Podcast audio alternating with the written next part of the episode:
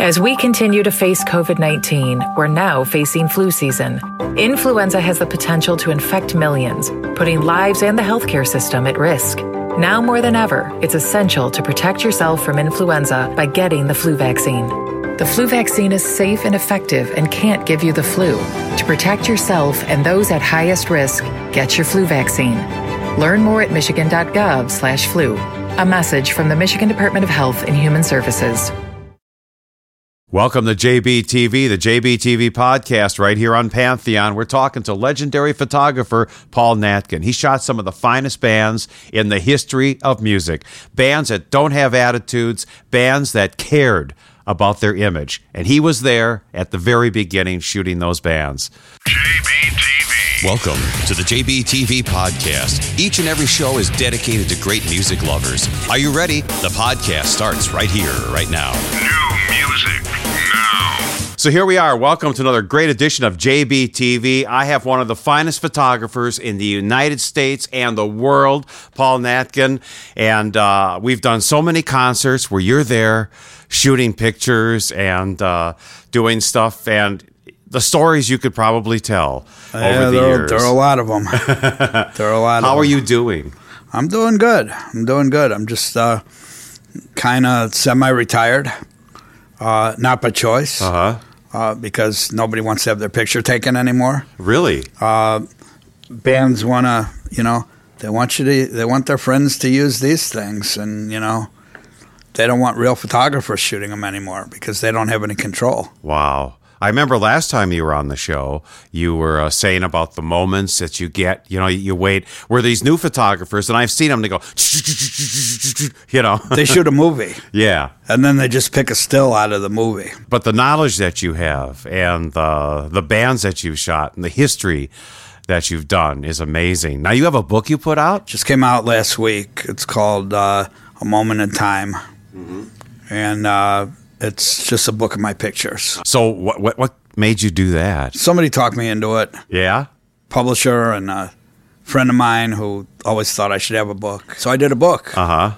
It's like a coffee table book, right? Well, it's like, you know, it's thick, a lot of pictures. Yeah? A little so, bit of text. Uh-huh. Uh, not much, but a little bit. Uh-huh. Some pictures need explanation. Yeah, I remember the last time you were on the show, uh, you were talking about all the different bands that you shot, and, and we showed a lot of that stuff. So uh, tell us about what's in the book. It's divided up by types of music, and it kind of shows that I shoot everything. I don't just shoot like rock and roll and thrash metal and, you know, stuff like that, but there's a gospel section, there's a blues section, a jazz section, a world music section, a country music section, a rock section, uh-huh. and then there's some classic... bunch of Stones pictures, a bunch of Springsteen pictures, a bunch of Prince pictures. Those are the people I shot the most of. Uh-huh. Back when you could uh, shoot things better, right? Back when people let you shoot pictures. Yeah. I remember you were always saying how, uh, like, even for us at J B T V, you know, we would be able to shoot the whole concert, you know, but they just stick you guys like, like you only have the first song. Well, some of them, most of them tell you you can shoot the first three songs. And then they kick you out of the building. Uh-huh. Like, you can't even watch the show. Really? Because, God forbid, you might shoot a picture during the fifth song. Yet all these other people with their cell phones. Everybody in the audience has a cell phone. Is still shooting. And they're all shooting pictures and posting them on Instagram, like, before they even leave the venue. So, it, it, logically, it doesn't make any sense, but... who might argue? Well, I don't know. I think great photographers will, will never die. And just because you have an iPhone to shoot a picture, you know, you, you, it's just, it's not the same. Well, we've been deemed unnecessary. Yeah? Uh, pretty much. Yeah. Everybody I know that of my stature in the business is retired because we we won't put up with the restrictions yeah, anymore. Yeah. Yeah, the bullshit of it all. Yeah, yeah, yeah. It's been like this for years. It's yeah. been like this for twenty-five years. Tell us when you first started uh, shooting pictures. I started um, in the early seventies, middle seventies. Uh-huh. My father was a photographer before I was born. When I was born, he quit photography and became a builder. And in the middle seventies, he went bankrupt. If I'm not making any money, I might as well not be making any money being a photographer. Uh-huh. So he got out all his old cameras and he cleaned them up, and he started calling all his friends that he used to know in the business. And one of them worked for this team called the Chicago Bulls. And uh, he said, hey, you know, do you need a photographer? The guy says, well, we, we're a totally unknown team. They just started. Nobody knew who they were. You could go and buy a ticket to a game like, you know, ten minutes before the game started. And uh, he said, you could come to the games and shoot. If we like your pictures, we'll buy them from you. So my father said, sure, no problem. And he went to a game. I was twenty-one years old. No idea what to, what I was going to do with my life.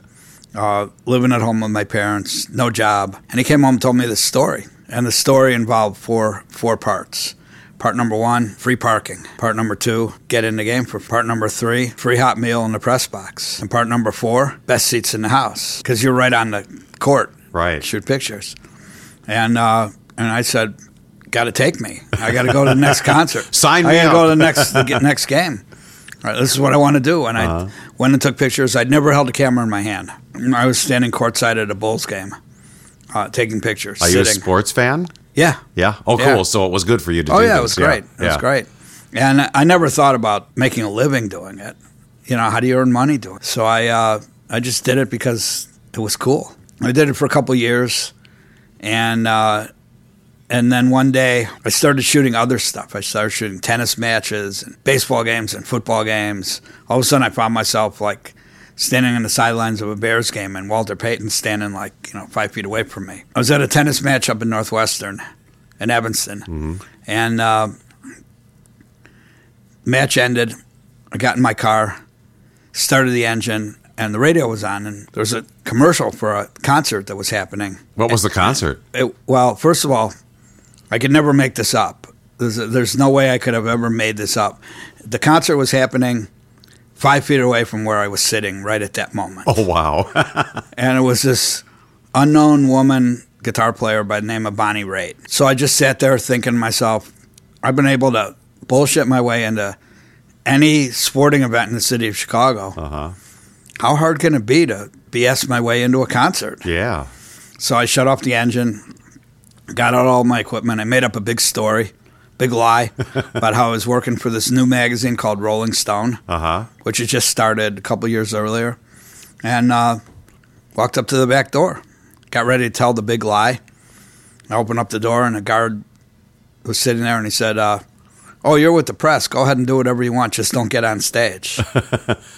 And that was it. Wow. That was my first concert. Yeah. It's and, amazing the freedom uh, back then, you know. Uh, well, it was with... never that easy again. Oh, okay. But it was close. It was close. But that's how I got started. And then I, there was a venue right near my house where I was living at the time. Uh-huh. It was called uh, the Ivanhoe Theater. It was on Clark and Wellington. It's now a liquor store. But at that point, it was a little three hundred seat venue that had really good bands playing there. I mean, it was...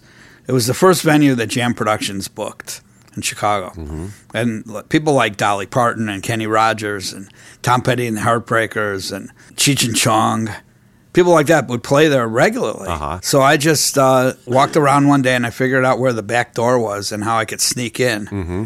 And I started sneaking in. And I got to meet the security guys and people that ran the place, and I would give them pictures. Make them prints and give them pictures.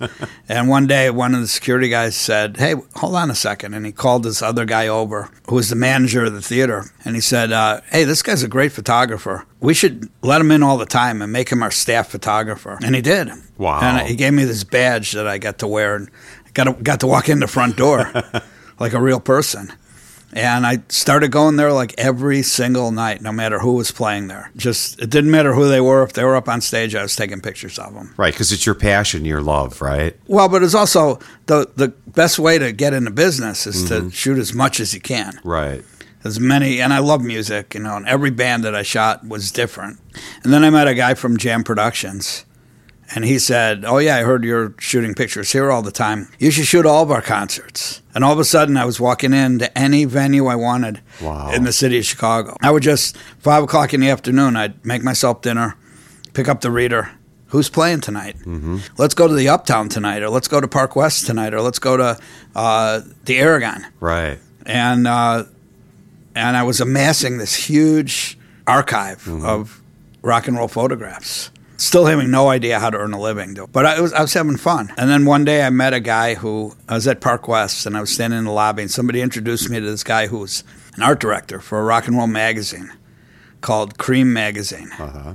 which still to this day is the greatest rock and roll magazine ever invented. Much better than Rolling Stone or any of the other any of the other ones. Right, right. And uh, so I immediately said to him, like, hey, how do I get my pictures in your magazine? And he said, well, you know, here's the deal. We'll send you a list the fifteenth of the month. If you have anybody on the list, send us the pictures. If we use them, we'll pay you. I sent him a bunch, you know, I had like three bands on the list. And I sent him the pictures, and he used one. And it was full-page color picture in Cream Magazine, National Magazine. What was the artist for that? Rick Derringer. And I'm thinking, I'm rich now. Uh-huh. This is great, you know. I, I've made it. And I, uh, I got a check about a week later. I made thirty-five dollars, and uh, I got to figure out another plan. This isn't going to work. So I went and bought one each of every music magazine on, on the newsstand. And I started contacting all of them, and pretty soon I had five pictures in each magazine each month. Mm-hmm. Add up thirty-five dollars times thirty, and it becomes kind of a living. Uh-huh. I did that for years. Made contacts and made friends and met bands and, you know.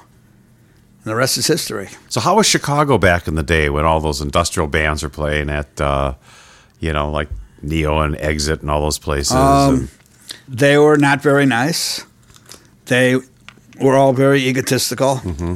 For the most part, they ignored me. Oh, really? I ignored them. I remember once Ministry came over to my house, and they couldn't have been less in- interested in having their photos taken. That's when they had their first record deal. I shot Liz Phair, and she immediately forgot me, and the next time I met her, she looked at me like I was delivering pizza. The only band that ever kept on coming back, which I wasn't really that thrilled with them in the first place, was Urge Overkill. And for some reason, Nash Cato used to call me all the time to take pictures of them. Well, we shot Urge Overkill at uh, the Park West. We did a concert right. with them, yeah. They came to my house, and their manager called me up an hour before they were coming over and said, uh, you need to have all the makings for mimosas, which is champagne and orange juice. Uh-huh. And I said, if you guys want mimosas, you better bring them with you. Yeah, I'm, I'm not, not making I'm them. I'm not making them for you. Liz Phair, when she came over to my house, wanted a certain brand of cranberry juice that can only be bought at Whole Foods. Oh, wow. Learned very quickly to be rock stars. Uh-huh. And that's not a good look. Yeah, I remember when Urge Overkill came to our studio, we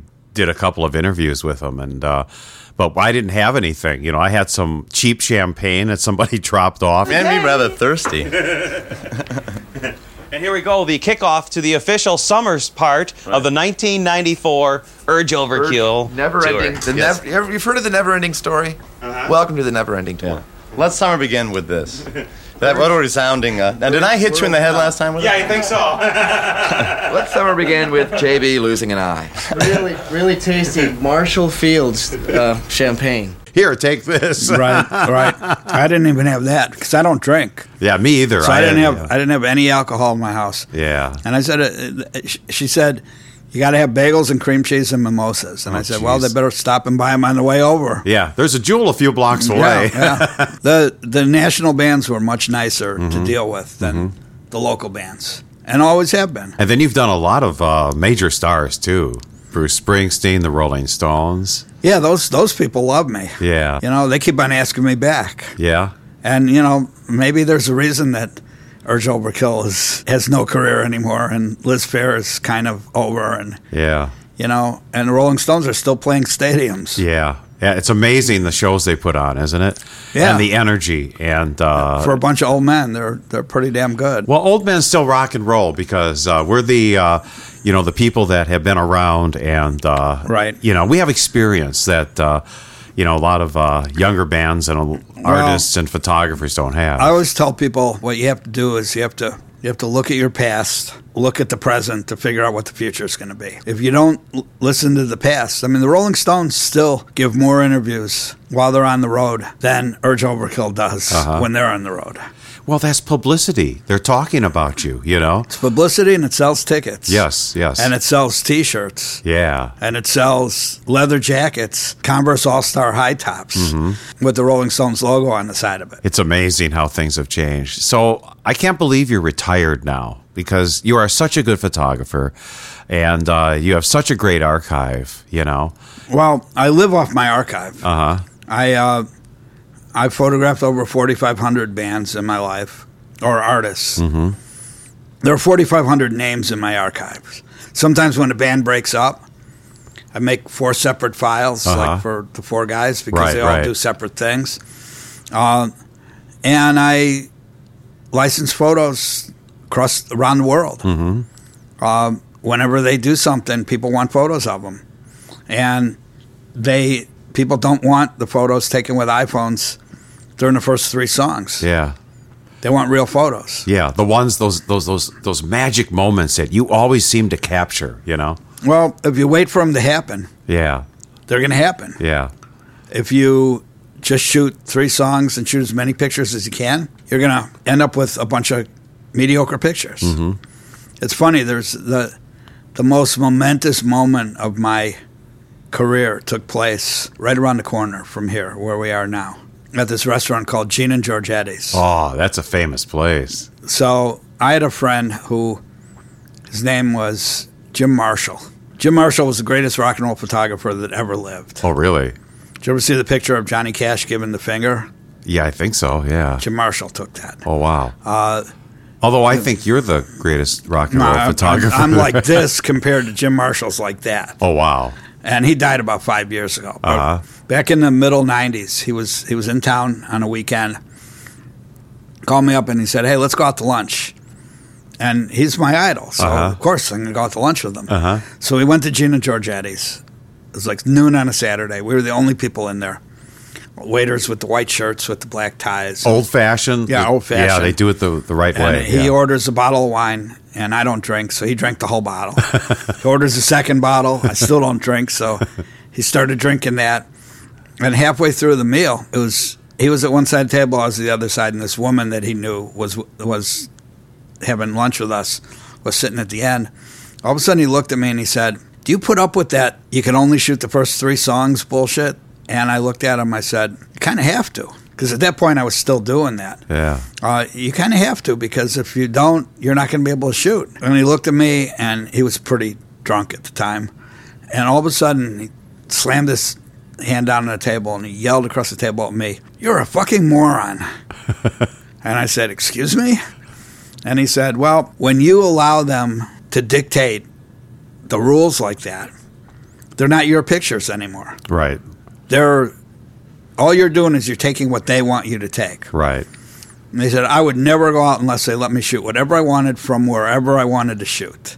Stuck it in the back of my head. I went home that afternoon. I'm laying on the couch watching a football game. And I'm thinking to myself, you know, he's right. You know what it's like to shoot three songs? You, you walk in there. First of all, you have to be an hour early. Mm-hmm. Because if you get caught in traffic and you're late, you miss half of what you're supposed to shoot. Right, right. So you got to be there like way ahead of time. You're waiting, you're waiting. The band comes on stage, and you're just shooting whatever happens, just to get something. And the first three songs, they're first warming up. First three songs up. Are the most boring songs of the show. Yeah, because the band's warming up. They're not even real. They get into it, you know, like right. you know, thirty, forty minutes into exactly. it. Exactly. Yeah. So he says to me, you know, if you do, you're doing that, you're shooting the worst part of the show. And I'm thinking he's right. Mm-hmm. So the following Monday, I got up and picked up the reader, started making phone calls for the following weekend. Like, okay, who, who am I going to shoot this week? Called the publicist, and I said, "Hey, I want to shoot your band. They're coming to town on Friday. They're playing wherever. And uh, but I've got a new wrinkle in the whole system, which is I don't want to shoot your band unless I could shoot the whole show." And I explained to him why. Right. And over the next four months, this was mid-nineties, over the next four months, I lost ninety-five percent of my business. Mm. And it never came back. And I'm at a point right now where publicists don't even know who I am. The publicists I used to deal with all the time are now retired, or they've got like three bands that they work with. Or laid off, or, or well, whatever. Yeah, or, yeah. or their companies dissolved. Even the ones that have the big bands that I still know, they have no control. It used to be that there are two kinds of publicists in the world. There's the kind that tells the band what they want them to do, and there's the kind that asks the band what they want them to do. And when you ask the band what they want to do, what, what they want to do, they're always going to say no to everything. The band is paying them a lot of money to be their publicist, and they're not listening to them. Right. The one, the good publicists say, I don't care what you want to do. You, here's a list of ten people that want to interview you. You got to do seven of these. And then out of the last three, pick one. Mm-hmm. And if if the band is smart, they say, okay, we're paying you five thousand dollars a month to tell us what to do. We're going to do it. But most publicists will just say, oh, sir, please, will you be interviewed by so-and-so? And they'll say, no, I don't feel like it. And they won't do it. And then they wonder why they don't get any publicity. We have the same issue, too, with J B T V, you know, just getting yeah. artists. I like the new artists, of course, right? Because they don't have the attitude. But the new artists do have the attitude already. Really? They, so they're, they're, they're God, still, it's totally changed, this business. Yeah. there, uh, it used to be that this whole three songs thing, you can only shoot the first three songs, right. was only for the really big shows. Uh-huh. And then it slowly worked its way down to now I go to the Vic Theater. And after three songs, they kick me out. Oh, it's ridiculous. I go to the Metro, and after three songs, they kick me out. Uh-huh. And it's got to the point where... Why bother? Well, why? It costs me fifty bucks to park. I have to drive to the place. I have to pay for gas. I have to pay for parking. And I'm not going to make any money off the pictures because mm-hmm. they're lousy pictures. Mm-hmm. I'm better off just staying home and selling pictures that I took twenty years ago. Right, right. So that's what I do. Well, you have an amazing archive. And you've been, how do you, have you been digitizing from the negatives when you do this? So I shot film throughout my whole career until right. maybe eight years ago, mm-hmm. ten years ago. Mm-hmm. I started shooting digital. So during the pandemic, I had nothing to do. So I just, every day I'd go downstairs and I'd digitize slides and negatives wow. for wow. eight hours a day. Yeah. And I started with ABBA all the way down to Z Z Top. Uh-huh. And it's all archived. Wow. And it's all digitized. And it's on a bunch of big hard drives, and I can find it. I can find everything immediately. If you come to my house and say, I want pictures of the Rolling Stones from nineteen seventy-five at Soldier Field, it'll take me thirty seconds, and you'll be looking at pictures. And it brings back memories when you go through all this, doesn't it? Sometimes good memories, sometimes bad memories. But memories, yeah. Yeah.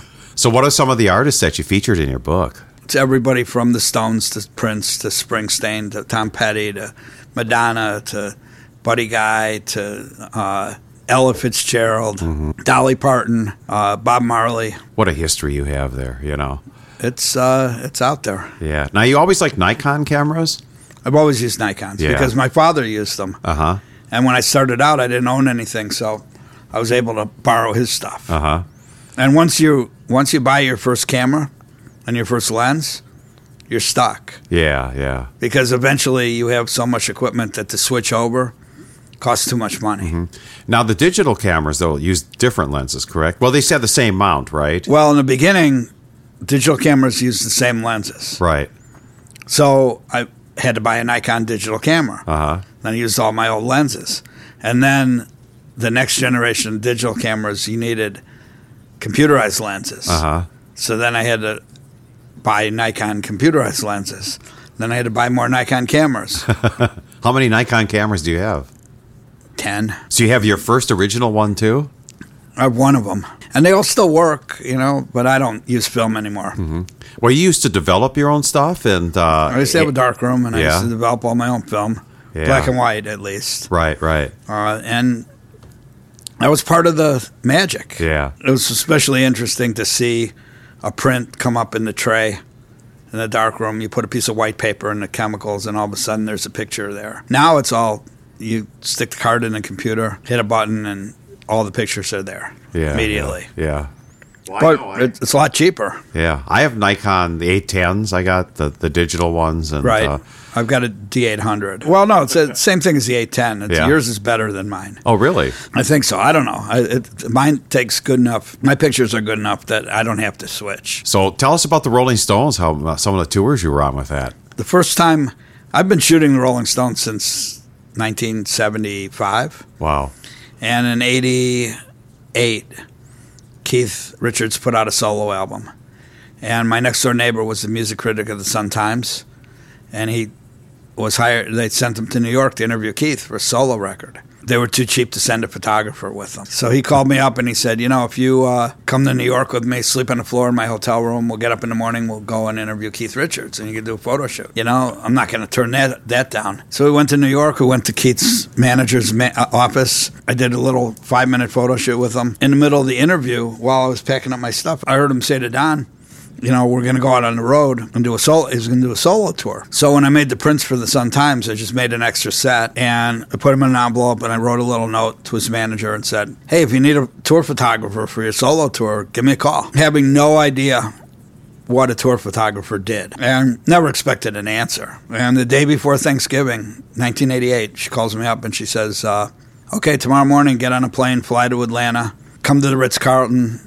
Call me when you get here. And that night I shot my first first Keith Richards tour, got on a tour bus with him, and headed for Memphis. Did and you shoot uh, photos in the bus and stuff too? A little bit. Little not bit? Really. There's yeah. not much going on there. Yeah. It's basically a bunch of guys sitting around like yeah. listening to music and doing what you probably think they were doing. Uh-huh. I was never into really like, that's probably why they like me, because I'm I'm not like in their face all the time backstage. Right. So I did Keith's tour. It ended in Christmas of eighty-eight, and then I got home, and the first issue of Rolling Stone that year said that the Stones were going getting back together and they were going to do a tour in eighty-nine. So I wrote the same note, hey, if you need a tour photographer, give me a call. Put it in the mailbox. Never expected anything to happen. And uh, got a call, what are you doing tomorrow? You know, get on a plane, fly to Boston, uh-huh. come to the Ritz-Carlton. It was the Four Seasons this time. Uh Call me when you get here. Three hours later, uh, I was out at the football stadium in Foxborough photographing the Rolling Stones, riding around in a, in a van with them afterwards, going out to a private jet at the airport mm-hmm. and flying to Birmingham, Alabama. That's all one day. I did a, did one month with them. I was all ready to come home thinking, the, the tour's ultimate. Over. No, well, no, but, the, you know, I was s- scheduled to do a month. Uh-huh. I'm thinking, nothing can ever be better than this. Yeah. You know, this is the ultimate experience. And I got a call in the morning, right before I was ready to pack, start packing to go home, from uh, Keith's manager. And she said, hey, can you come up to my room? Go up to her room, and she's sit, sitting there with Mick's manager and with the publicist for the tour. And I said, well, we have a problem. What did I do wrong? Yeah. It's like being called to the principal's office. And I said, what's the problem? And she said, well, everybody in the band really likes you. You get along with everybody. We love your work. And we don't want you to go home. We want you to stay and do the, so rest, what's the, problem? the rest of the tour. Well, you know, to ask somebody to spend a month on the road is one thing. Uh-huh. To ask somebody to spend three and a half months on the road, you really have to change your life at home. How are you going to turn that down? So I said, okay, no problem. Done. I'm in. And I did, ended up doing three and a half months with them. Wow. At the end of the tour, there was a big pay-per-view concert back way before anybody had any kind of high-speed internet at home. Uh-huh. There were probably eight people in the United States that were able to actually watch this concert. It was shot at uh, the Trump Casino in Atlantic City. Oh, we had to get Trump in there. yeah. uh, he actually showed up at the press conference. Oh, God. and uh, they kicked him out in his own building. They shot this concert for pay-per-view. I've got a copy of it somewhere. Somebody gave me a tape of it. It's a really great show. Uh-huh. Eric Clapton sat in with them. John Lee Hooker sat in with them, wow. and uh, Axl and Izzy from Guns N' Roses sat in with them. And then I went home thinking, okay, pinnacle. It doesn't get any better than that. Right. And then they called me in ninety-four, and I did a month with them in ninety-four. And then in ninety-seven, they started the tour in Chicago. So they rehearsed at Soldier Field. So they called me up and said, you know, show up at the back gate, you know, and you're our photographer. They're basically playing a whole show for me and the crew. Wow. In empty Soldier Field. And then the night before the first show, they said, uh, meet us at the hotel, get in a van with the band. We're going to this place called the Double Door, uh-huh. and we're doing a secret concert. I got out of the van in front of the Double Door with Keith Richards, arm in arm with Keith Richards, and walked by all the T V cameras and went inside, and they did a concert for one hundred people mm-hmm. in the Double Door. Yeah, Joe Shanahan uh, still talks about that concert yeah. and how it was... Uh, It was one of, you know, highlights of the Double Door, the, the great Double Door. It's a shame all these great venues are right, gone, right. too, you know. Well, that was probably the ultimate highlight of the Double Door. Yeah. And then every time they come to town, they call me, and I go and hang out with them and shoot the show. Uh-huh. And they're like my buddies. Yeah. And it's no, oh, you only get to shoot the first song. Oh, no, you can shoot anything. I can shoot anything I want. I can go up on stage if I want. You see, that just shows you one of the biggest bands in the world. Right. The freedom that they give you, uh, you know, a professional. Because they understand. Yeah. They understand the business. Yeah. And you're not, like, in their face. You're off, you know, you're doing... No, I'm not, I'm not, I don't walk up on stage and walk next to Mick Jagger and take his picture. Yeah, yeah. Uh, That's a lot of these... kids think, you know, when they shoot, you know, if you've gone to Lollapaloozas and shot, or? Never gone to Lollapalooza. Yeah. I don't go to those things. Yeah. I, I, you know, I was watching the stuff and there's like fifty photographers and they're all like trying to get these shots and they're acting like they're so important and everything. And, and they're not. They're, no. They're not. They shouldn't. Uh, there's a, there's a Facebook page. I don't know if you know about this, but no, you no. should know about it. It's called facebook.com slash Assholes in the Photo Pit. And it's all pictures of people like standing on the barricade and blocking the audience's view and putting big poles up with their camera up on a pole to yeah, get yeah, a better yeah. angle. Monopods. Yeah. Monopods. Yeah, yeah. And when I see that, I just go and stand at the other end and I'll, I yeah. shoot what I need to shoot. And yeah. Well, that's the way J B T V was all the time, too. We were there to shoot the concert. I never like being on stage unless I'm right. stuck on the side where I'm not in the way, you know? Exactly. But a lot of these, you know, these these T V people, and uh, they think they got to be here up on stage, like right next to them. And they stuff. have to be part of the show. Yeah, but they're not, and they're mm. distracting. Right. And, uh, you know. Well, that's what I've never wanted to be a distraction. I've never wanted to, never wanted anybody to single me out. Mm-hmm. Nobody's ever said to me, like, you know, you should not not have been there. You should not have been there at that specific time. With the Stones, the only caveat they ever had was when the tour started, this is for my own good, I, I used to have to meet with the pyro guys. Oh, yeah. Stay away from that area. And they would say, they would give me a list of songs. Uh-huh. They'd say, in this song, right in the beginning of the song, that thing's going to blow up over there. Uh-huh. Don't be there. Yeah, yeah. And they still had a guy in the pit that if I got too close and it was about to blow up, I could feel some guy grabbing my ankle and mm-hmm. pulling me back mm-hmm. so that I wouldn't get injured. Yeah, we shot uh, Blink one eighty-two at the World Music Theater in Tinley Park, and they had these t- pyrotech, and it was like the one hundred degree day and humid, and I was like ten feet away, and those things are hotter than hell. Oh, yeah. You know? Oh, yeah. It's like, whoa, and what a waste of energy when you think of it, just to have a, a spurt of uh, flames, you know. But the audience loves that stuff. Yeah, yeah. Did you do any other kind of studio-type photography ever? Not much. No? No, I, I mainly just did that. I shot a lot of album covers, mostly studio-type mm-hmm. stuff. But it's uh, mostly concerts. Well, you know, the blues artists, too, They how were they to work with? They're great. Yeah. They're great. Yeah. Uh, you know, I was just talking to Buddy Guy's manager earlier today, and uh, he's eighty-six years old, and he's... Still rocking. Out on tour. Yeah. Out on tour, playing shows. Yeah. And I don't think he's going to stop soon. I, I don't think you should. I think the problem that people have when we get older age, you know, I'm seventy-one now, so I can speak like that. Right. It's sort of like if you, you can't stop doing what you love doing. You know, look at the Queen. You know, I was no fan of her or anything, right. but, you know, two days before she's died, she's already, she's still doing stuff, oh, yeah. you know. Oh, yeah. And I think that's what keeps people young, and I think that keeps you active and, and you know, doing well, stuff. Well, when I see... When I watch the news and I see that, like, this kid, Shawn Mendes, do you know who he is? I've heard of him. The new yeah. hot pop star. Yeah. He just canceled his whole tour because he's mentally not prepared oh. to go out on the road. And Justin Bieber just yeah. canceled his whole tour because he's not well enough to go out on the road. And, you know, Keith Richards is still out there playing every night. Well, these these, these artists... whether they felt good or not, they would still do a show. And before a show, which I've had too, you know, like running camera and stuff, uh, I may be tired and not feeling good, but as soon as the show starts, oh, yeah. something happens. You know, there's some kind of adrenaline or energy that just gets in there, you know. Well, when I was on tour with the Stones in ninety-four, the opening act was this band called Counting Crows. Oh, yeah. And uh, there was a room backstage called The Lounge. Mm-hmm.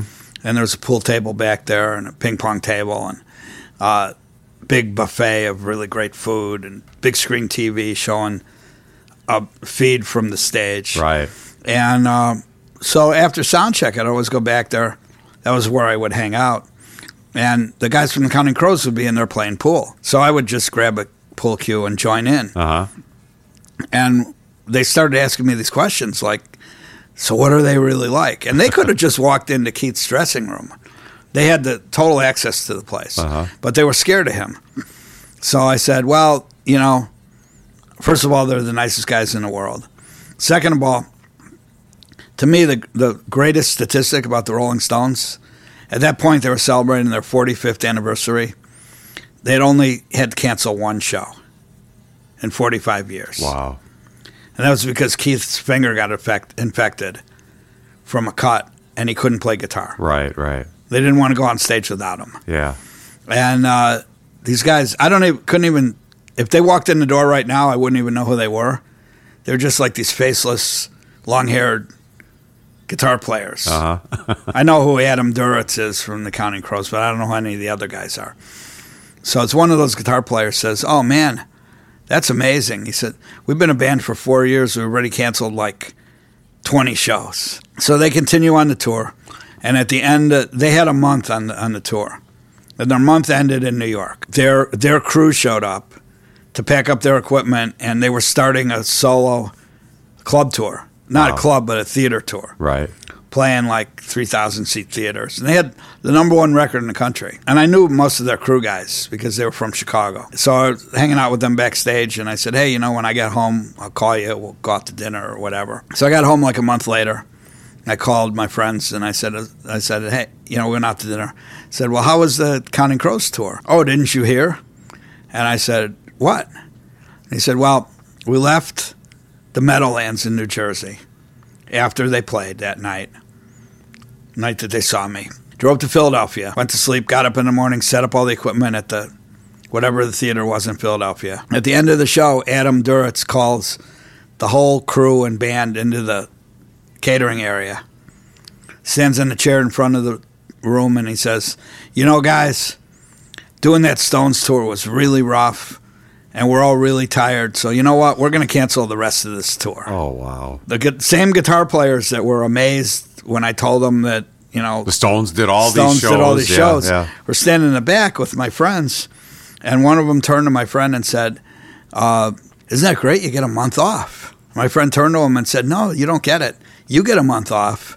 We get a month with no pay. Yeah. And he said, oh, man, we never thought about that. Plus, you're turning down the fans that counted on seeing you in that city. Exactly. On that tour. Exactly. That were like, I can't wait to see my favorite band. And then, oh, they cancel. But you know? Even worse than that, or as, as equally bad as that, is all the people that sell popcorn at that venue lose a day's pay. Mm-hmm. The ticket takers, the ushers, the production people, the... The the promoter who paid for all the advertising, he doesn't get his money back from the advertising because no. the band canceled. Yeah. Everybody loses except for the band who gets to go home and go to sleep and hang out in their mansions. Crazy, isn't it? So the world is different it's, for those kind of people. Yeah. It's like the rock and roll work ethic uh, got lost there somewhere. It doesn't exist anymore. That's crazy. I you know, I would think, you know, I some of the new bands, just, I, I would think, still have that uh Well, there used to be there used to be kind of a uh, badge of honor mm-hmm. for three guys to get in a van, in a smelly van, uh-huh. drive around the country, play shows and not make any money, uh-huh. sleep on people's floors. I mean, I still remember going out to, there was this club in uh, Schaumburg called Beginnings, which was right across the street from the Woodfield Mall. Uh-huh. And it was owned by the drummer of the band Chicago. And they had some pretty big shows there. And one day I got a call from a friend of mine who worked for a record label called I R S Records.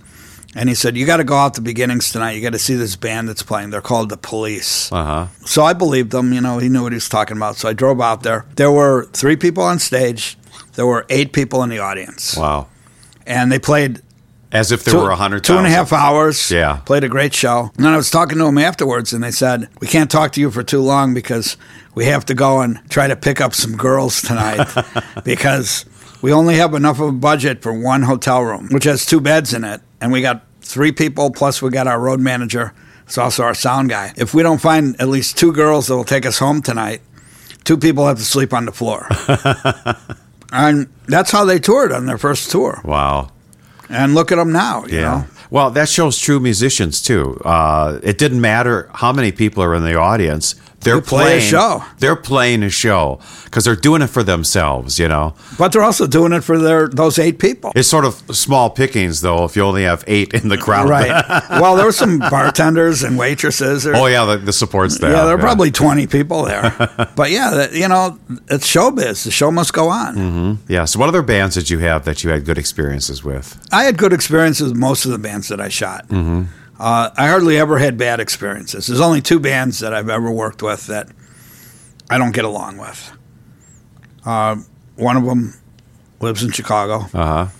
It's part of that whole scene we were talking about before. Right, right. I won't tell you who it is, but the guy's, the guy's got a bald head and he plays guitar. Uh-huh. Uh, hmm. And he owns a little tea shop up in Winnetka. Uh-huh. Um, the other one is John Mellencamp. Uh-huh. And for various reasons, both of those guys hate me. And it's okay. I don't hate them, but yeah, you yeah. know, I just avoid them. Yeah. But everybody else, I get along great with. So on your archive, what is the most requested pictures? Rolling Stones. Rolling Stones? Well, in any given month, if somebody really famous dies, mm-hmm. get a lot of requests for those. Uh-huh. Uh, but it, over, overall, you're, month by month, it's the Rolling Stones. Mm-hmm. Now I remember you were in a radio, uh, the, what the drive. You did a you did a uh, calendar for them. That was a long time ago. Yeah, yeah. I just saw that recently. It, that's pretty cool. Uh-huh. It's pretty cool. You ever think of doing something like that again, or no? I, I the book is that's the that's the extent of, of my publishing career right now. Uh huh. That's enough for me. Yeah, yeah. Uh, if a if a radio station wants to do a calendar, I'm more than glad to do it. Yeah. We should uh, do a commercial with a T V commercial with that because that's what we used to do. Super spots, right? Right. Yeah. Right. Uh, yeah. It's. Uh, I've done a couple billboards for the Loop. Uh-huh. Uh I had a Springsteen billboard with the Loop when they had all those superstar billboards. It's amazing how radio too has changed, isn't it? You know, where uh, it, it doesn't seem to. it doesn't. It doesn't compute in my brain anymore. No. It's no. just there. Yeah. Uh, I uh, used to work with Steve Dahl all the time. Mm-hmm. Did I, you do his disco thing? I was in center field with him when he did Disco Demolition.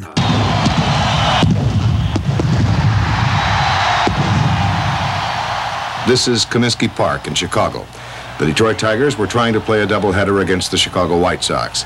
And between games, a Steve Dahl anti-disco promotion turned into a free-for-all riot. The field was torn to shreds, the game was canceled, and forfeited to the Tigers. It was then that Steve Dahl became known to rockers from coast to coast. Yeah, the uh, the anti-disco thing did bring us to the uh, attention of the uh, the nation. Uh, that was really just sort of a lark, a, a frivolous thing that turned into an extravaganza. As a matter of fact, uh, I'm being punished uh, by uh, Bill Veeck, the owner of the team. I have to mow the lawn, the infield grass, and the outfield grass at Sox Park uh, twice a week for the next twenty years. Those were gr- the great days of radio when yeah. people were actual personalities. And I think personality is what, well, you're a personality because you are a photo, you know, a photographer that has a personality and looking for those moments. But yeah. it's a shame that that is not in radio anymore. Yet on T V and in movies, a personality is still, you know. Right. In radio, it's just, you know, it's two thirty-five, it's W L S F M, and mm-hmm. here's so-and-so. Yeah, there's. It's a shame what they've done. I think the consolidation of the business has really changed right. it all, because they used to be owners of everything, you know. It's like... It's all formula now. Yeah. And uh, and the D Js don't get to pick their music. Well, that sucks, you know. They're just given a list. It's yeah. like, play this, play that, play that. And it's... It allow you know. I'm looking at a picture behind you of a. That's my D J, old radio station. A, a D J with a bunch of records behind him. Yeah, that's ninety-three Q F M in Milwaukee. Right. I started out in radio. Right. Milwaukee keeps rocking with ninety-three Q F M. ninety-three Q F M guarantees you the best rock and roll, and Q F M backs their guarantee with more variety, the best of old and new. All the rock is right here with fewer commercials and less repetition. ninety-three Q F M. Keep rocking. And uh, we would play whatever was there. But now it's all on a computer and they just punch up. Yeah. Like and I, it's a, it approved. You can't You can't play, you know, and it used to be late night radio was so beautiful. Right. Because there, all the new disc jockeys were on the air. Right. And they had freedom. They would play like local bands. I mean, none of the local bands would ever be successful if it wasn't for those early D Js that uh, broke right. them. You know? And uh, none of that exists anymore. They say all everything old is going to be new again. You don't think so? No, it's over. Yeah? It's over. Well, you know, V H S tapes, they say, are coming back. I can't believe that either. I don't believe it either. No. I'll still have a bunch. I'll, if if I have to buy a new V C R, I will, but, you know. Yeah, they don't make them anymore. I know. I know. I know. Or Polaroid cameras. and, and I uh, uh, I still have a bunch of film cameras, but can't buy film anymore. Where do you get? Well, you have to do your own developing, right? There's no place to even take right, it to. Right, yeah. I remember when you could rent sixteen millimeter films, too. Right. You know, uh, that was, we used to do that when I was uh, younger, you know, like in my. Now people don't even know what that is. Now, no. Now they hold up their phones and they're watching movies on their and the projector. On their iPhones. You know, when I was in school, I was the only one that could run the, the projectors for the, I was in a Catholic school. And, right. And uh, so I'd be the projectionist guy doing that right. kind of stuff. Well, I love that. Makes yourself valuable. Yeah. You know, you become yeah. Uh, unfireable. Yeah. You know, I remember I talked to an engineer, and he said, you know, someday everything's going to be disposable. And I go, well, what do you mean? Like, it's it's this eighty thousand dollars camera? Yeah, they're going to, like, you'll use it, and then they'll throw them out. And that's really what's happened to everything now. Well, back in the days when V C Rs were just ending, I used to go, I used to be able to buy a V C R for, like, fifty-nine bucks right. at Best Buy. And if something went wrong with it, or it needed cleaning... Just got a new one. It, it costs more to get it cleaned than to just go and buy a new one. So you just throw it in the trash, you go to Best Buy, you buy a new one, you plug it in, and you're ready to go yeah. again. Well, look what they've done to iPhones. Right. You know, every year you got to get the latest new model, you know. I use this to make phone calls mm-hmm. and accept phone calls. Mm-hmm. I've so, never, never taken a picture with it. So you have that camera on there, not one picture ever? No, I, I do take pictures with it quite uh-huh, often. Uh-huh. Uh, when I park my car in one of those multi-level parking lots. Oh, yeah, where you put I it? I take a picture of the floor. yeah. The floor number when I get to the elevator. Yeah. Well, that could be your new book. Yeah. Elevator floors. Well, that's the only reason I... The camera's worth anything in this thing. Yeah, yeah. And you got to wait for the right moment, too, you know. Right, exactly. Got to wait, wait for the light to be right. Yeah, that's another thing, too, with the shows. They used to be sort of lit. Now they're not even... It's all backlight. It's an art that's lost. Mm-hmm. There's a friend of mine who's one of the best lighting guys in the business. Went all the way back to, like, the original Lynyrd Skynyrd. Wow. Original Cheap Trick, you know. He's still out there lighting shows. Uh-huh. And he has a... A saying. It's only three words, but it sums up what a lighting guy needs to do.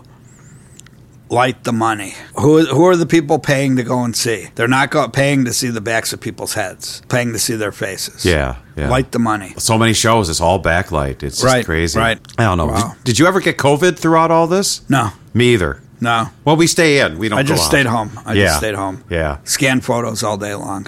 Well, after surviving stage four colon and lung cancer, right. I wasn't going to take a chance. I yeah, get, me neither. You know. A buddy guy had said to me at the beginning of the the pandemic, he said, you know, I've lived this long. It's, this is not worth dying over. No, no. So I just, you know, he stays home, I stay home. I sort of like being at home and doing stuff. I learned how to cook. Yeah? What, I, what's your bet? What, what do you cook? I, whatever whatever I go and buy at the grocery store. And uh-huh. The only time I ever went out during the pandemic was to go to the grocery store. I'm, tomorrow I'm getting my fifth COVID shot.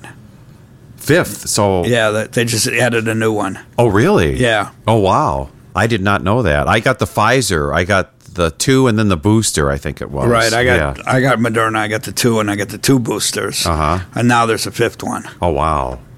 So I guess there's no future for th- photography like there was for rock and roll. No, huh? it's, it's over. It's done. Wow. It's done. Wow. The I'm good going old to lecture days. A class at Columbia on Wednesday morning, and yeah? they're going to want to know, like, hey, how can I do what you're doing? And I'm going to say, ain't going to happen. Yeah. Ain't going to happen, kids. Yeah. And they'll say, well, I got my new iPhone. Well, they're also just paid two hundred thousand dollars for an education to learn how to take pictures. Mm-hmm. They'd be better off just going to get a job as a waiter. Not not to sound depressing or anything, but...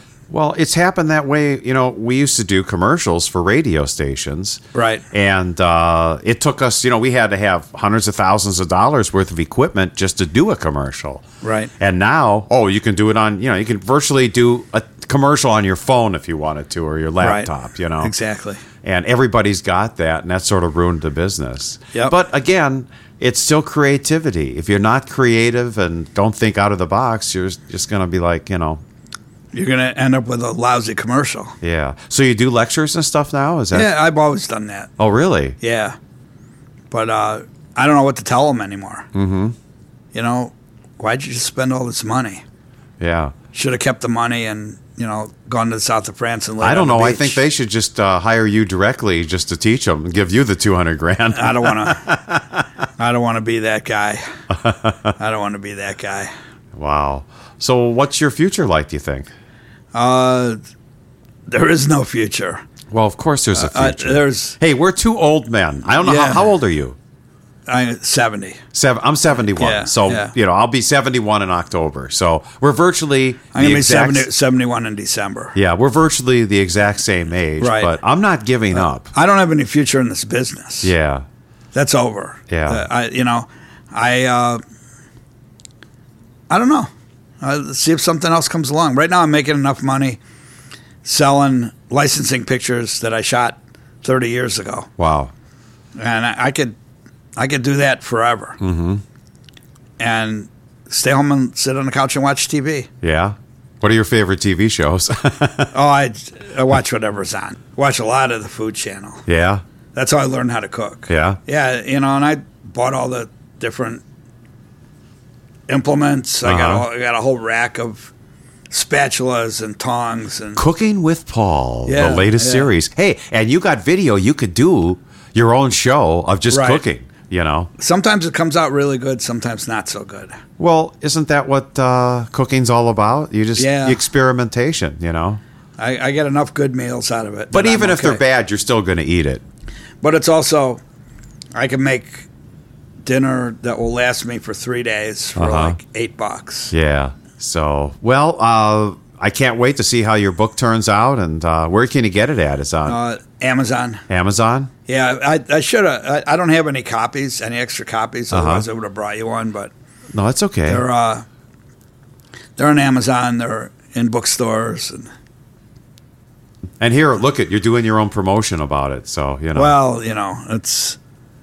I'm doing it because it's you. Yeah. Not so much because it's the book. Oh, okay. But, you know. Well, all I know is we've had uh, such good times over the past, you know, with your photos and things. And, oh, yeah. And the times that we've been at shows together, you know, and uh, where we got to actually shoot the whole show. Right, exactly, exactly. Which uh, we don't even do that anymore, you know. Right, exactly. I don't know. Cool. Cool. So did you have a good time here on J B T V? Yeah, this was great. This awesome. Great. This is uh, quite an atmosphere here. Well, I'm all about atmosphere, and I'm all about making things look cool, and uh, you know. And I'll always remember you're. You always say the moments, and everything to me has a feel and a personality, and that's what I wanted to do here at my house. You know, right, right. Because th- I think that's what got me through cancer. You know, right. It's cool. Like I never gave up. And I always had something to do, you know. Well, the legendary Paul Natkin right here on J B T V. Your show from downtown Chicago. Check out his new book. And what's it called? Moment in Time. Moment in Time. Available on Amazon and anywhere books are sold. And uh, are you going to do, like, special autographs? You should have some that you could, uh, for more money? Uh, if somebody wants to pay me extra, I'll sign anything. Yeah. Yeah. Yeah, I think you should do that. Offer that as part of it. All right. See, this is stuff your publicist should be telling you. Well, yeah. Well, well, we'll see. We'll see what happens. We'll see what happens. Well, good luck with everything. All Thank right. you again for being on J B T V. Cool. J B T V. There you go, the J B T V podcast, where we bring you the best music, the best interviews, and it's all unscripted and totally unrehearsed. Follow us on all the social media and spread the word.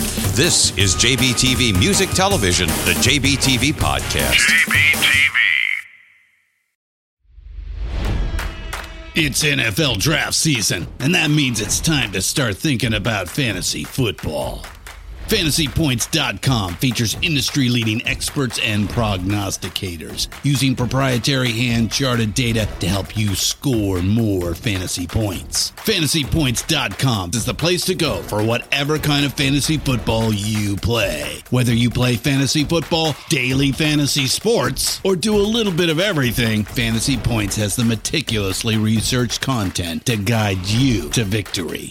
And why wait for the fall? Fantasy Points also covers the new spring football league, the U F L. Join the guru, John Hansen, Scott Barrett, Joe Dolan, and other massive names in the fantasy football universe with an exclusive offer. Use code Pantheon for fifteen percent off any Fantasy Points package, including the all-in package, with access to every article, tool, and data nugget that Fantasy Points has to offer. That's Fantasy Points dot com and code Pantheon for fifteen percent off at Fantasy Points. Fantasy Points dot com. Code Pantheon. Score more fantasy points.